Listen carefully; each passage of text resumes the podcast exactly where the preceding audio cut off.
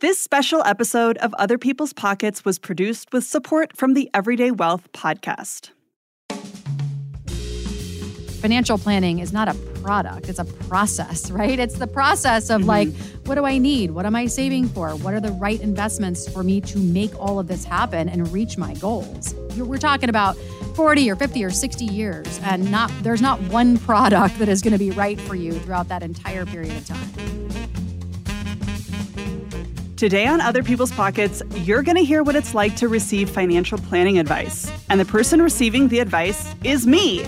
You may have already heard about my personal finances on this show. And if you haven't, and you're morbidly curious about how much money I make, go back and listen to episode 10 of Other People's Pockets.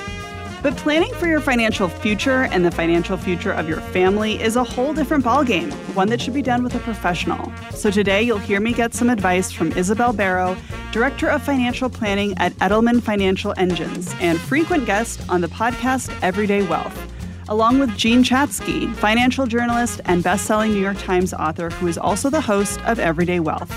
They cover the kind of personal finance topics you're interested in and I'm interested in. I'm Maya Lau, and this is Other People's Pockets, the show where I ask people how much money they make and how their finances work so the questions we all have about money can be a little bit less of a mystery.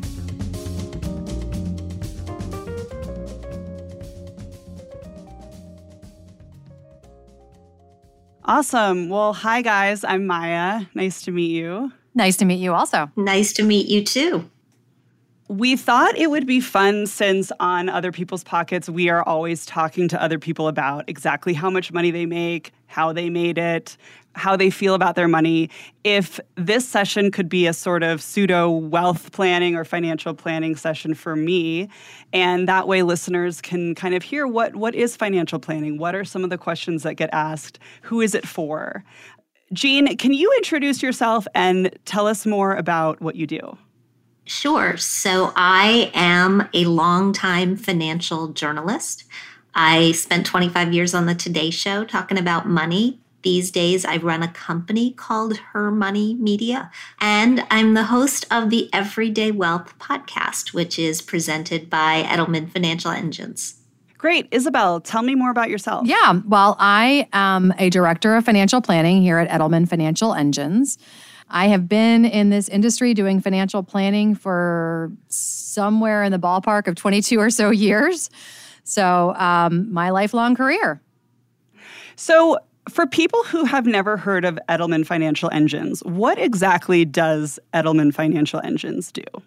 Edelman Financial Engines acts in, I guess, two primary capacities, one of which is wealth planning for individuals, and another of which is providing 401k services to institutions and large companies. A lot of people have maybe heard the term wealth planning or financial planning. Are they the same? And is this only for, is wealth planning only for wealthy people? In general, the terminology, the language might be different financial planning, wealth planning but it's probably all falling into the same category of broad financial planning. And I think what, the way that I typically describe financial planning is uh, the where are you now, where are you going, and how are you going to get there, and all of the things that are involved in that. That means looking at your uh, retirement, looking at your investment strategy, looking at your insurance, looking at college planning, looking at your debt. And if somebody is trying to find a financial planner, hopefully an affordable one or at least one that, that feels worth their money, what should they be looking for? Is there terminology they should be looking for? And what is a red flag? I think the first step is to uh, look for a fiduciary. They are looking at putting your interests ahead of anyone else's from a legal standpoint. You want someone that is looking out for your interests, not their own. They're not commission based. Okay. That's, I think that's number one. And number two is talking with someone who can handle all of the different types of things that you need help with. So making sure you understand the scope and the scale of all the different things that they do and that they can help with. I think it's important to understand, as Isabel said, is, is this a holistic planner? Is this somebody who is going to touch all those different points of your life and help you bring it together? Or is this just somebody who is going to manage your investments? And, and usually they break down into one or, or the other. And it sounds like you should ask you know any prospective financial planner how is it that you make your money off of me for example are you making your money off of a flat fee or is it that you make money if i sign up for a product that you're recommending which sounds like commission based which sounds like maybe not a good idea Right. That's kind of the the point of talking to someone who's a fiduciary is that you want to ensure mm-hmm. that they don't have, you know, they're not incentivized by a commission or by a sales concession to sell you something that that may be suitable to you, but it may not ultimately be in your best interest. And mm-hmm. it's not just a question of of at that point of the transaction, right? Of like, okay, now we're signed up for this and we're good to go. It's it's having someone who you can work with on an ongoing basis. That's mm-hmm. monitoring these things. That's talking with you year in, year out to update you on, hey, the rules changed and now you can put XYZ away. Or because of the Secure Act, we have different RMD requirement investment management, financial planning is not a product, it's a process, right? It's the process of mm-hmm. like, what do I need? What am I saving for? What are the right investments for me to make all of this happen and reach my goals? Not, you know, what products are going to best suit what we're looking at in today's environment, right? We're talking about mm-hmm. 40 or 50 or 60 years and not there's not one product that is going to be right for you throughout that entire period of time.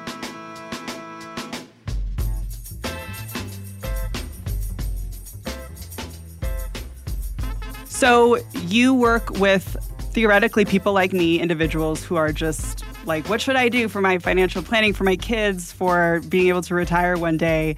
What is it that you would want to know from me in order to plan for my financial future? It's like the big I know, it's a yeah, huge question. It's the million dollar question is, you know, what do I do with my financial life? And I think that's really where we get started with clients. The big question is, why are you here? You know, what are you looking for help with? What do you want to do in your life with your money? Okay, so I am 38 years old. I am a podcast host. I also have my own company where I do financial investigations in the investment world. So I have kind of two completely different things. The two worlds don't touch each other at all. I'm married. We have a four year old, and we live in Mexico City, where, and we've been here for about a year. I think that I'm thinking about my daughter's college education. I'm thinking about buying a home one day. Um, but the big thing for us is that we have moved around so much and we still don't know where we're going to settle down or if we are even the type of people to settle down because it's so unfamiliar to us. So I think we're just looking to make sure we're not screwing things up. So that's some of where I'm at. Well, those sound like in general sort of some some life goals right? Career changes and moves and all of that has to do with money. It sounds like what you've described are some goals around potentially becoming a homeowner planning for your your child's uh, future education planning for potentially a job change. So i think there's a lot of things that we could talk about but i would say what i would like to do is maybe get started with the very very big picture which is the retirement stuff. So, uh, what I'd like to do is maybe hear a little bit more about your current income, your job security, and this goes for both you and your spouse. Tell me a little bit more about the the numbers here. So, I will probably bring in around $200,000 this year myself. And then my husband maybe $150,000. And sorry, was there another question? Yeah, I asked like 15 questions, yeah. which I typically don't do. But you know, this is a little bit different. This is like the the 20 minute answer when normally we're going with like a two hour consultation. Right. So what about you're thinking about the future? You know, how long do you anticipate continuing to work? And how long do you think your husband is going to want to continue to work? I'm just trying to get kind of a general idea of what you expect in the future.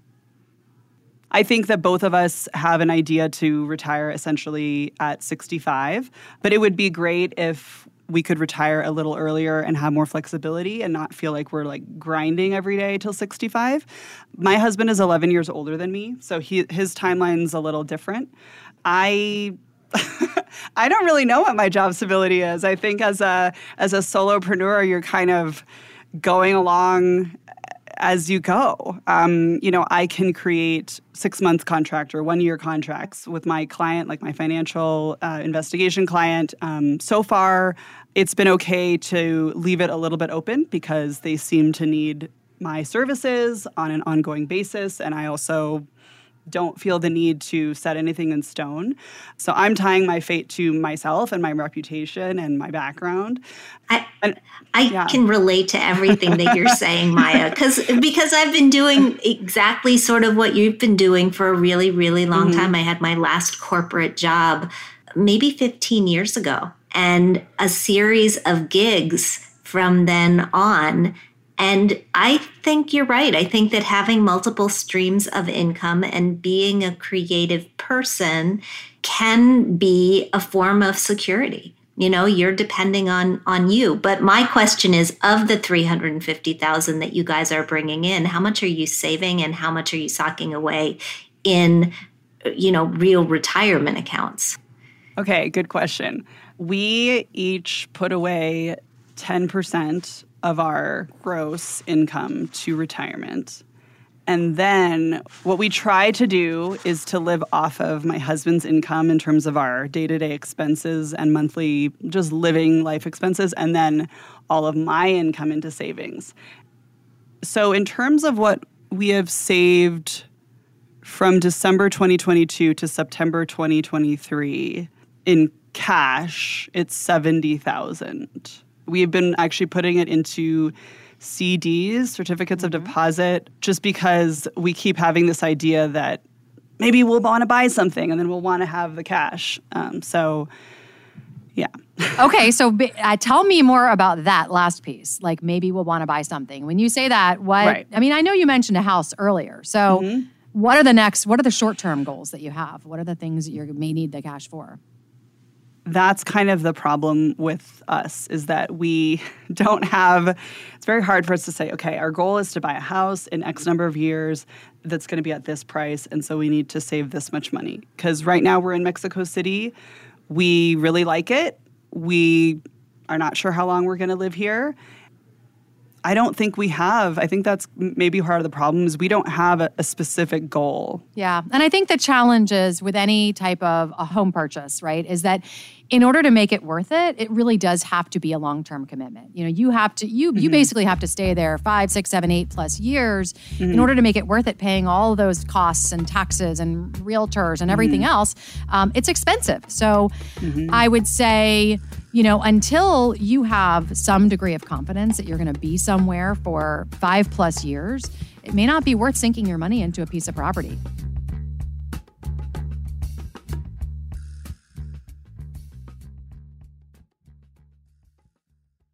Are you worried about the current volatility of the market, inflation rates, talk of a recession? Are you second guessing your investment decisions? What better time than now to ensure your finances are moving forward than by getting an expert second opinion from an Edelman Financial Engines planner? Whether you already have a planner or simply need a new perspective, they can help you manage your wealth plan to both weather the volatility of the market today and help you protect and preserve it over the long term. To schedule your complimentary wealth checkup today, call 833 PLAN EFE. That's 833 752 6333. Or visit their website at efewealthplanners.com. Put your uncertainties to rest once and for all. Schedule your complimentary wealth checkup right now.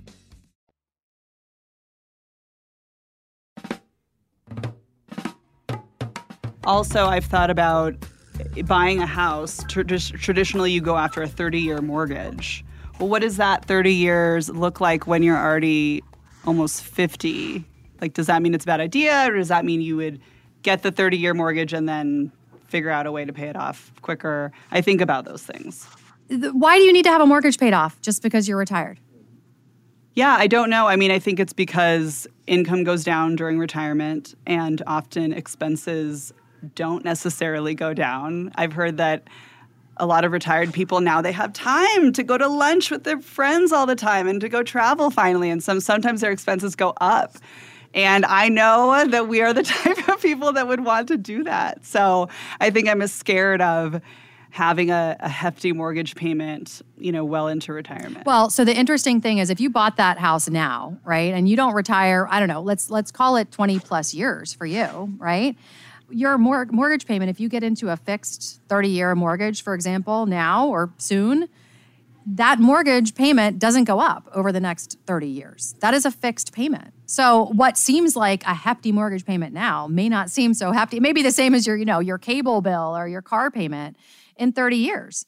So I would say that's one thing is that a mortgage Oh, you mean cuz it'll just a, seem so regular? Fixed, well, it's a no because it won't seem anywhere near as expensive because of inflation because of inflation, right. you know, your mortgage is fixed. So if you have a thousand dollar a month mortgage now, it's still a thousand dollars a month in year 29, you know, and now you've been retired for a couple of years and that's a thousand dollars a month, but everything else has inflated and gone up. And the mortgage is one of those things that you have that doesn't inflate. Mm-hmm. Typically, mortgage rates are pretty good, right? So it's a pretty good way to leverage your money. If you have a four or 5% mortgage, and you know you're getting a potentially a mortgage interest deduction for that. I know we need to talk about your taxes and where you're paying taxes and, and how that's all working as well. But potentially you know you're getting a mortgage interest deduction as well. So it's reducing the total cost of that mortgage because you're saving some in taxes as well. So my theory on this is and ours at edelman financial engine is there's really not a lot of rationale to pay off a mortgage early um, just because you're retired. The bottom line is you just need to plan to be able to pay for that. So you really have to start mm-hmm. thinking about what are my expenses now and what are my expenses in retirement. And you're right, Maya, they are probably not going down, right? Most people don't retire and then say, you know what I really want to do is like not travel and not spend money on gifts. And right? That's the opposite of what I typically hear. Yeah. So you know, as long as you're planning to be able to cover that expense, I think that you should expect that a mortgage is probably going to be an expense into retirement. Can I ask you, Maya, mm-hmm. is your money in your retirement accounts invested in the markets? Yes. Yes. Our money in our okay. retirement accounts is invested in the stock market. They are in target date funds, which you can say, I want to retire in the year 2050, and then the financial institution makes whatever portfolio allocations over the years so that you maximize your returns essentially by the time you retire. So it's more aggressive now, and then it'll get more conservative by the time we retire. And th- so that is in the stock market. And that I can give you the number as well of how much each of us have in our retirement. Yeah, let's stay let's stay on that. While we're on the topic of that, let's okay. let's stay on that and let's talk about because I think you said you're each putting 10% away. So you're putting $20,000 away, he's putting 15 thousand dollars away per year. So you're not reaching your maximums. But where are you putting mm-hmm. yours, Maya? I know you're putting it in a target date fund, but specifically what type of an account is that money going into? It's a solo 401k. Okay. And your husband is in a traditional 401k? Yes. Okay. And what do you have saved in those accounts thus far? I have about a hundred thousand, and he has about two hundred thousand. Okay. Does he get matched? Yes. So his employer will match his contributions, and I'm I'm forgetting what percentage it is at. Okay. So you have three hundred thousand right now combined in retirement savings. Anything else? Any other investments? Any other IRAs? Any old employer 401ks or anything else that needs to be included in this in this big picture? Uh, we have twenty thousand in a mutual fund that's separate from our retirement. Okay, mm-hmm. in a mutual fund separate from retirement, just in an investment account. Okay. Yeah. Mm-hmm. And for your husband, we're talking about. So you said he's 11 years older. So I'm he is 49. You're mm-hmm. 38, and we've got a mm-hmm. target window to retirement of probably 15 years for him or so, right? 15, 16 years, mm-hmm. and a little bit longer for you. Okay. Mm-hmm. Isabel's running the magic. She's making the magic happen. This is what she does all day. These sorts of scenarios that actually help people figure out is my next dollar going to the right place? And am I on track to meet the kind of goals that, that we have?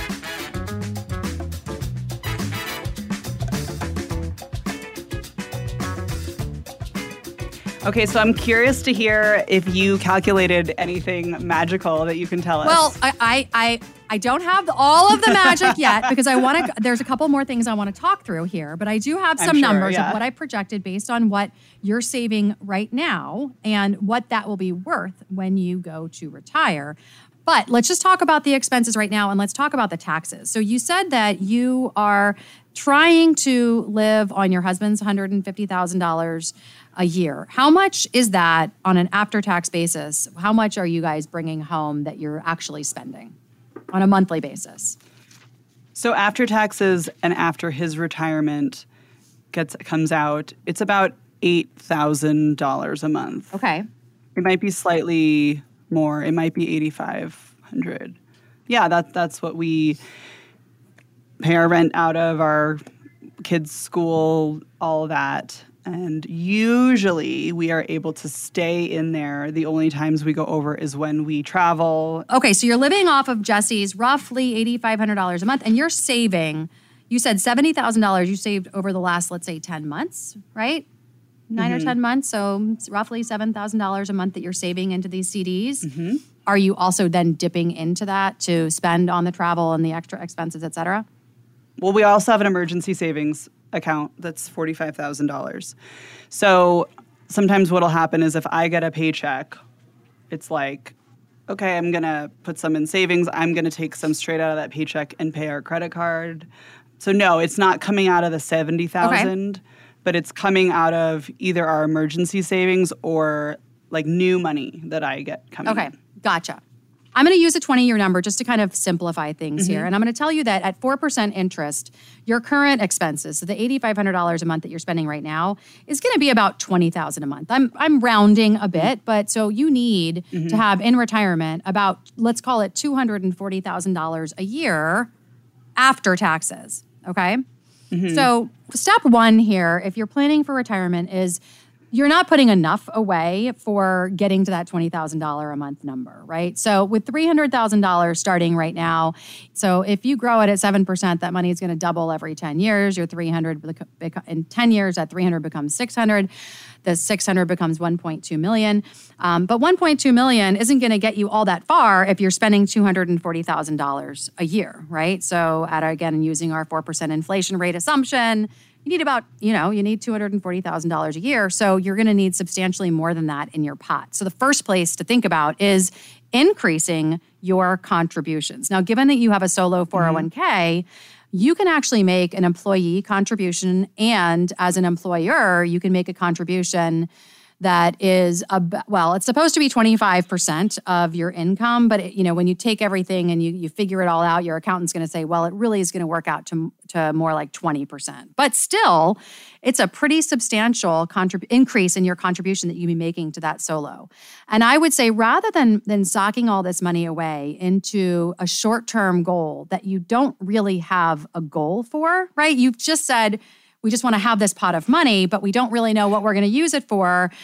Until you know what you're going to use it for, I would say let's put some of the money and get some tax breaks into your solo 401k. And likewise, your husband can increase his contributions to his 401k up to 22,500 for this year and I think next year he'll be turning 50. If it's not next year, the year after, you make a catch up mm-hmm. contribution there of another 7,500. That's in 2023 numbers, by the way. We're using this mm-hmm. year's contribution limits. So I, I would say before you start pouring all of this money into these CDs, as you're doing right now, let's increase your your retirement contributions, and that's going to have the compounded effect of saving more for retirement, getting you closer to that retirement need, but it's also going to give you some substantial tax breaks right now. And I think even after doing that, you're going to have some money um, left over for continuing to add to your savings for this, you know, kind of general wealth building pot. Okay. And do you have a a general percentage that people should be saving for their retirement?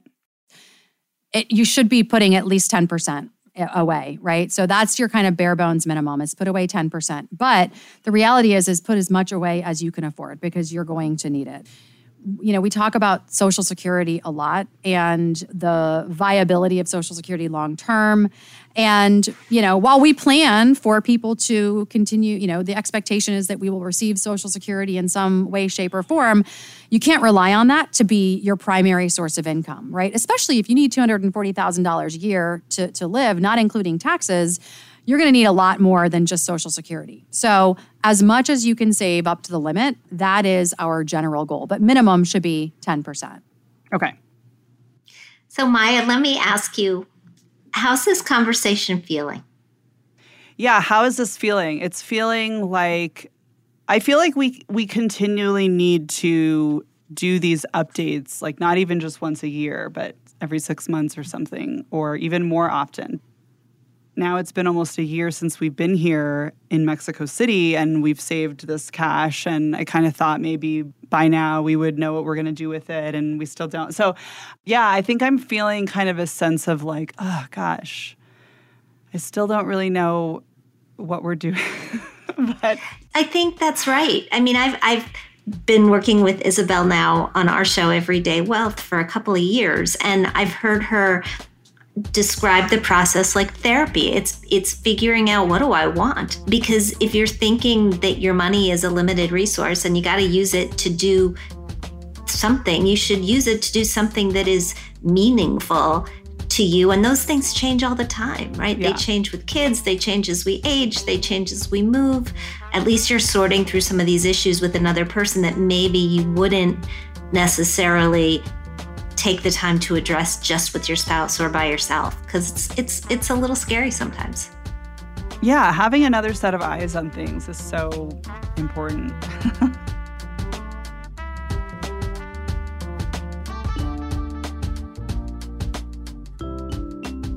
One thing that I'm thinking about is that these amounts that I've given you, I think are are pretty large when you think about most Americans. I mean, my husband and I bringing in 350K a year is not bad, right?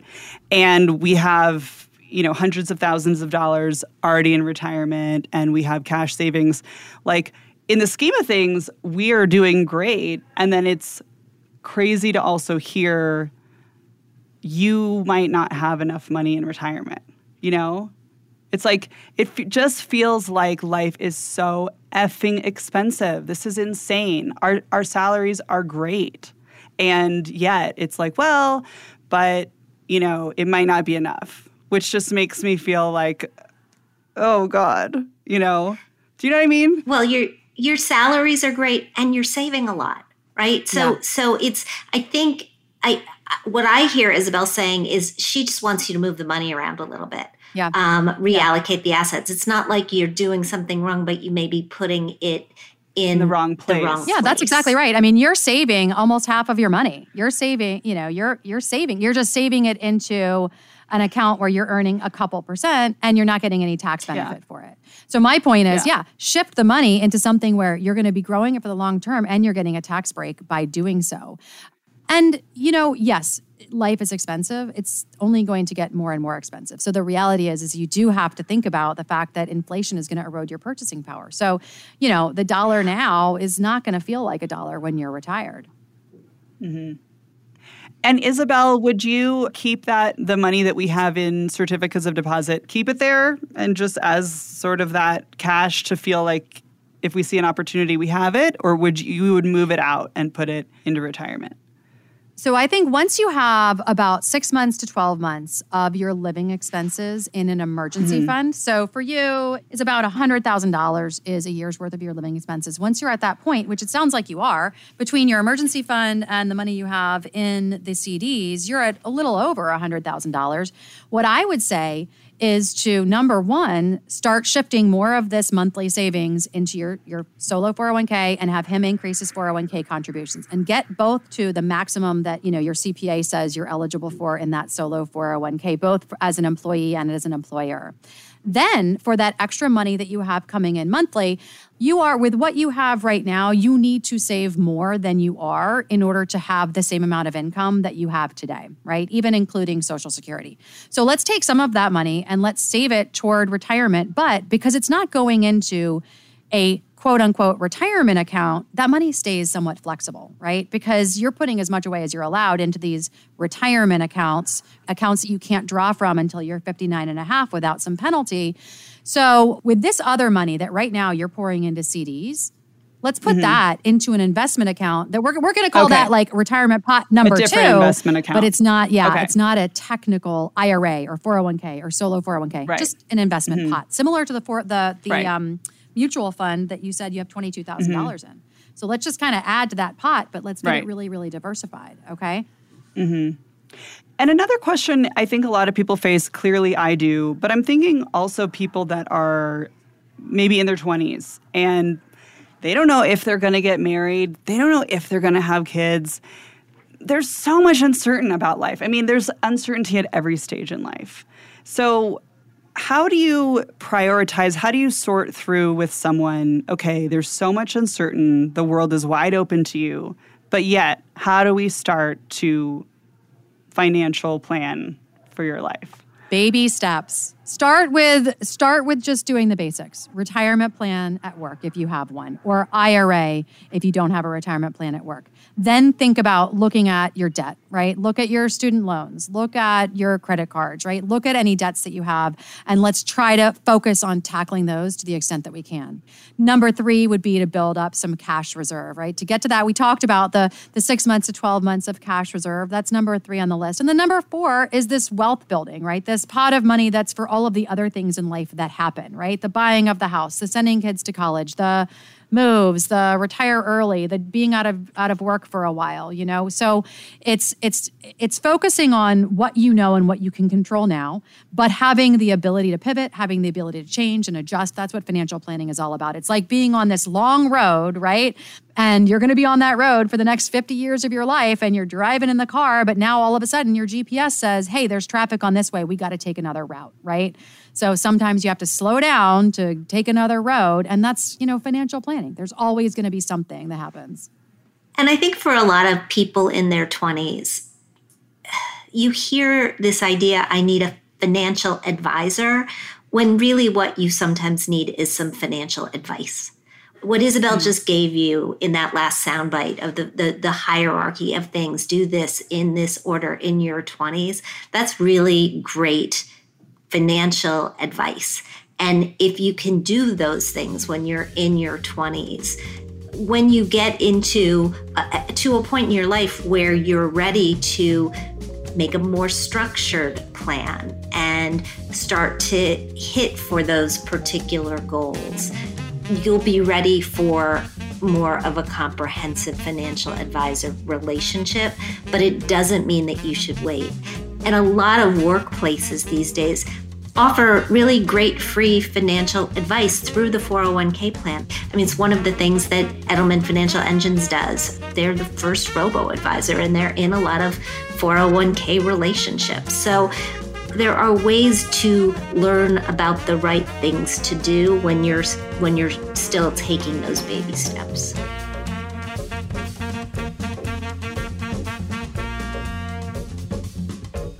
Jean Chatzky and Isabel Barrow, thank you so much for talking to me about what you guys discuss on the podcast Everyday Wealth all the time, personal finance topics that people care about. This has been fun. Thank you so much. Thank you so much, Maya. Thanks, Maya.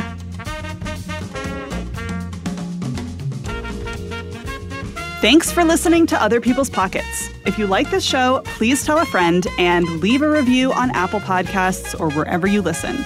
Word of mouth and reviews really help us out. Other People's Pockets is written and hosted by me, Maya Lau. It's produced by me along with Joy Sanford and Dan Gallucci. Production help from Angela Vang. Thanks to this episode's sponsor, the Everyday Wealth Podcast. Our executive producers are me along with Jane Marie and Dan Gallucci. A special thanks to Fee Only Financial Planners. Other People's Pockets is a co production of Pushkin Industries and Little Everywhere. To find more Pushkin podcasts, listen on the iHeartRadio app, Apple Podcasts, or wherever you get your podcasts. If you love this show, consider subscribing to Pushkin Plus, offering bonus content and ad free listening across our network for $6.99 a month. Look for the Pushkin Plus channel on Apple Podcasts or at pushkin.fm. You can sign up for Pushkin newsletters at pushkin.fm. Find me on Twitter at Maya Lau or on Instagram and TikTok at It's Maya Money. Send us your feedback and ideas by leaving us a voicemail at 323 540 4255 or email us at otherpeoplespockets at gmail.com.